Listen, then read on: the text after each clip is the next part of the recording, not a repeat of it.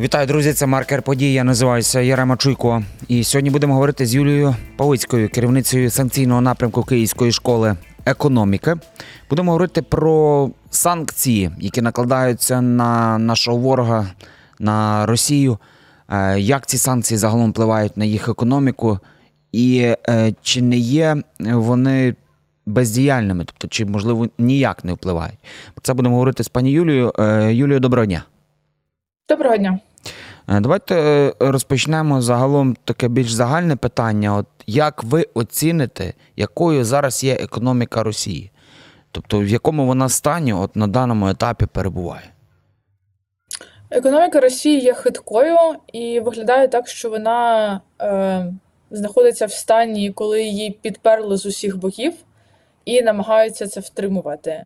І поки їм трохи стало легше її втримувати, враховуючи те, що у нас е, змінилася ситуація з енергетичними санкціями, вирісла ціна на нафту.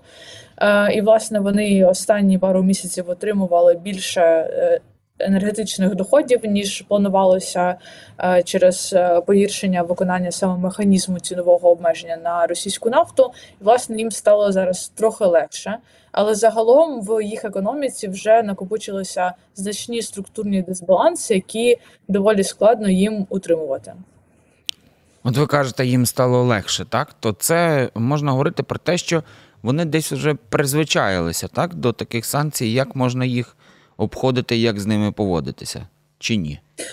Ну, дивіться, тут е, треба розглядати ситуацію з декількох боків.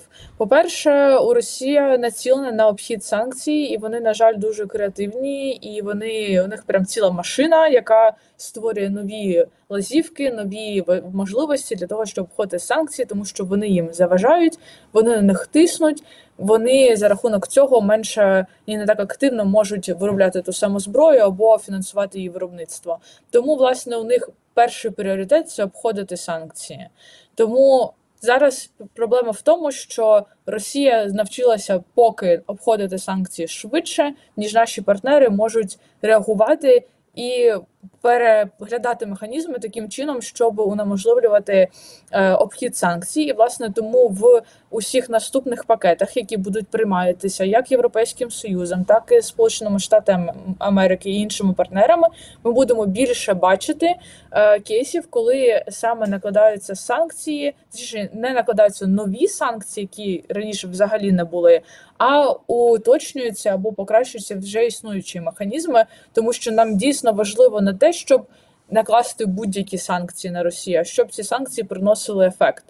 Тому, власне, е, тут зараз такий дисбаланс, і ми зараз активно постійно знаходимося в переговорами з партнерами, особливо щодо 12-го пакету санкцій, е, щоб зокрема відновити е, силу і тиск саме енергетичних санкцій, оскільки вони найбільший найбільш чуттєвий вплив вже нанесли російській економіці.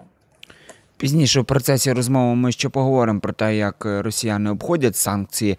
А оце ви вже якраз анонсували 12-й пакет. От цікаво почути загалом, які новації, які нововведення щодо санкцій там будуть. Е, Проанонсуйте, будь ласка, привідкрийте трошки таємницю, можливо, що там буде цікаво, і чи ці нововведення, чи ці санкції справді буде важко обходити, які там будуть такі механізми. Ну, з мого точку, з моєї точки зору, найбільш цікавими нововведеннями це буде якраз повернення механізму дії, механізму цінового обмеження, оскільки ми опинилися в цій ситуації, коли ціна на російську нафту Уралс вона перестрибнула за оце цінове обмеження.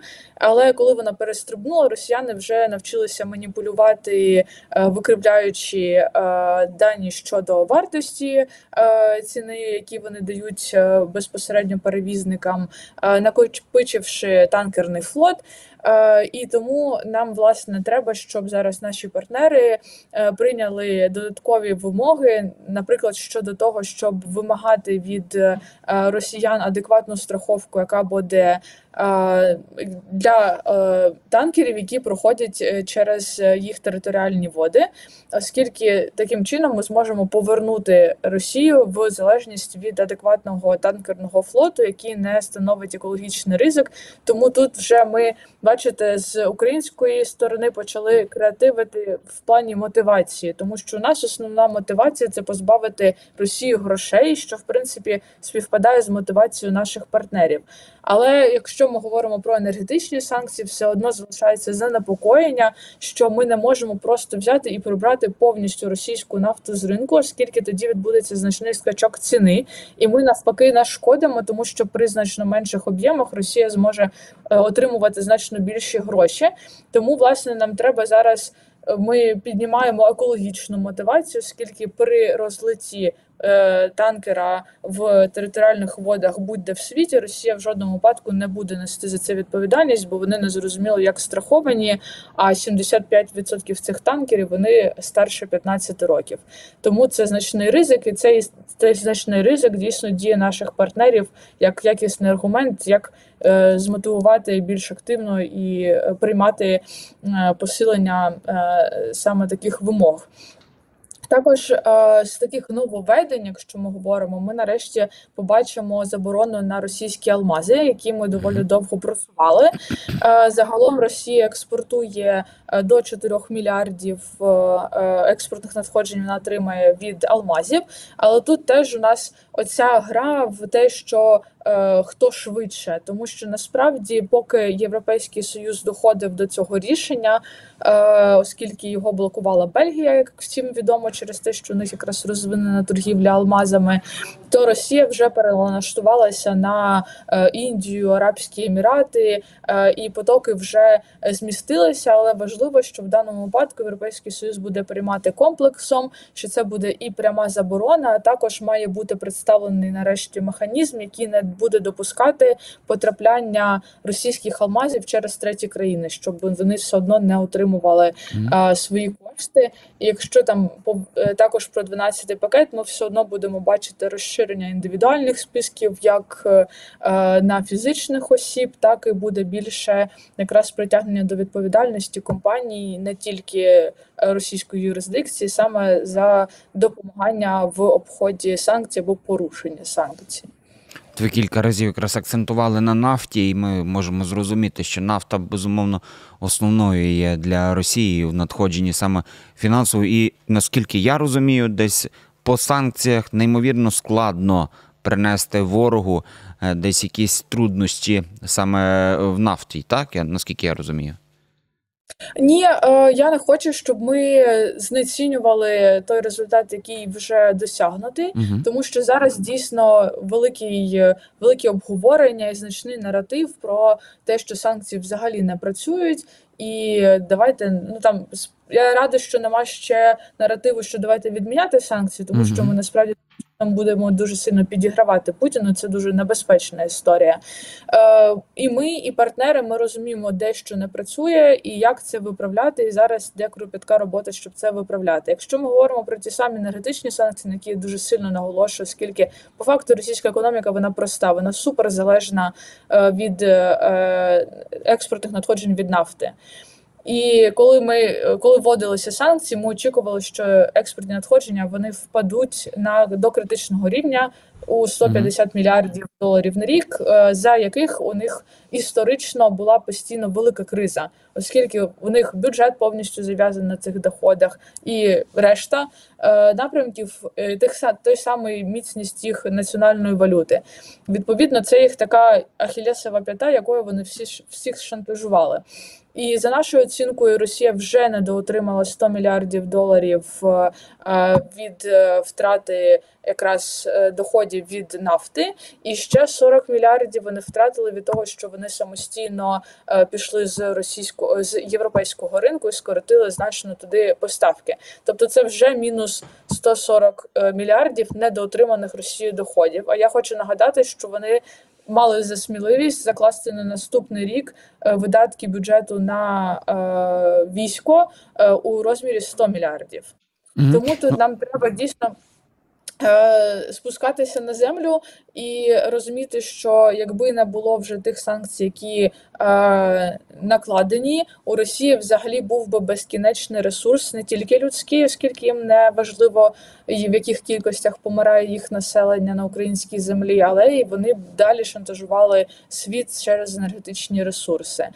Також, якщо ми говоримо про ефект на їх енергетичні компанії, то вони самі це публікують, що їх Е, доходи впали на 40% за 9 місяців цього року. Також е, у нас, окрім Прямого заборону на купівлю російської нафти є також заборона е, санкційної коаліції експортувати до Росії певні компоненти і техніку, яка потрібна їм для буріння і підтримання взагалі виробництва. Так, от вони вже самі говорять, що вони вже дійшли до тієї критичної межі, коли у них закінчуються ці запаси цих компонентів брати їх немає звідки, і вони будуть поступово переходити на російське.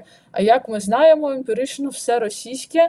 В плані високих технологій воно не є таким, як воно його декларують. Відповідно, це буде е, деградувати їх промисловість, зокрема енергетичну в майбутньому, і це теж одна з наших цілей, тому що ніхто не хоче допущення назад Росії на енергетичний ринок в таких масштабах, як вона там була раніше.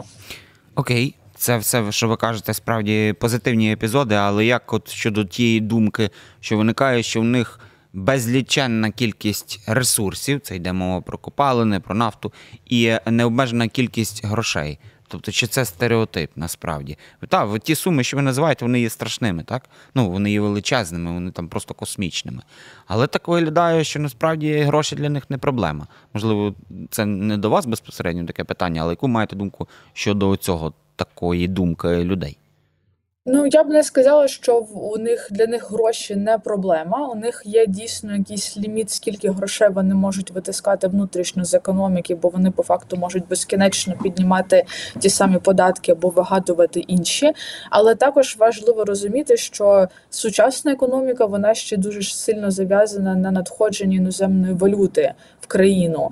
І от якраз, якщо ви пам'ятаєте, буквально нещодавно всі прям не знаю, було раллі, коли всі слідкували за рублем, що він досяг цієї психологічної точки у 100 рублів. І власне, оце був показник таких акумульованих проблем в економіці, оскільки насправді рубль девальвує з осені минулого року.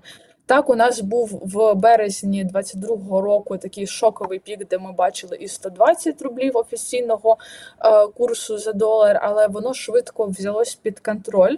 Якщо ми говоримо в динаміці, то якраз оця ситуація, що ми зараз е, е, бачимо, це якраз накопичення через те, що у них значно впали експортні надходження. У них впав експорт кумулятивно на 30%, якщо ми порівнюємо там до минулого року, і це чинить значний тиск. І відповідно їх Центробанк він вимушений приймати непопулярні рішення. Вони знову змусили експортерів продавати валютну виручку. Вони за останні пару місяців підняли е, облікову ставку на 7,5 базисних пунктів. Це дуже багато, і це означає, що в економіці гроші дають е, стають дорожчими. Але чи це цього достатньо? Ні, оскільки якраз в останні там два-три місяці е, обход, саме що стосується е, енергетичних санкцій, він став е, значно ширшим. Він вилився на весь ринок. Відповідно, зараз ми бачимо, що у них є певне відновлення в тих самих експортних надходженнях, і тому власне топ пріоритет нашої аналітичної команди української сторони, хто зараз е, всієї української сторони, яка залучена в е, санкційний процес, це зокрема е, відновлення тиску через енергетичні санкції, і плюс також всі фокусуються на недопущенні і покращенні експортних обмежень, щоб у них була ще більш обмеженіша спроможність виробляти зброю, яка потім е, змушує наших людей йти в укриття. Далі поговоримо про те, як е, вони обходять санкції, тому що от ви якраз акцентували, що в них дуже хороша команда, тобто вони справді дуже багато коштів виділяють на це, щоб в обхід санкцій формувати собі механізми. Так от мене б цікавило, от е, ще на початку повномасштабного, це десь лютий, березень, пам'ятаю, дуже було розафішовано те, що відключення банків від SWIFT. Чи це дало свій результат загалом в банкінговій системі? Чи там також обхід санкцій? Як все відбувається? Тому що я вам поясню, чому питаю. Бо для простих людей така асоціація відключення, значить, тобто вони не зможуть просто навіть банкінгом користуватися. Але наскільки я розумію, тобто в них є зараз комунікація загалом простих мешканців е, з банками. Чи як все, як все відбувається? Тобто, і чому Ну, чи там обійшли якось санкції? Оці.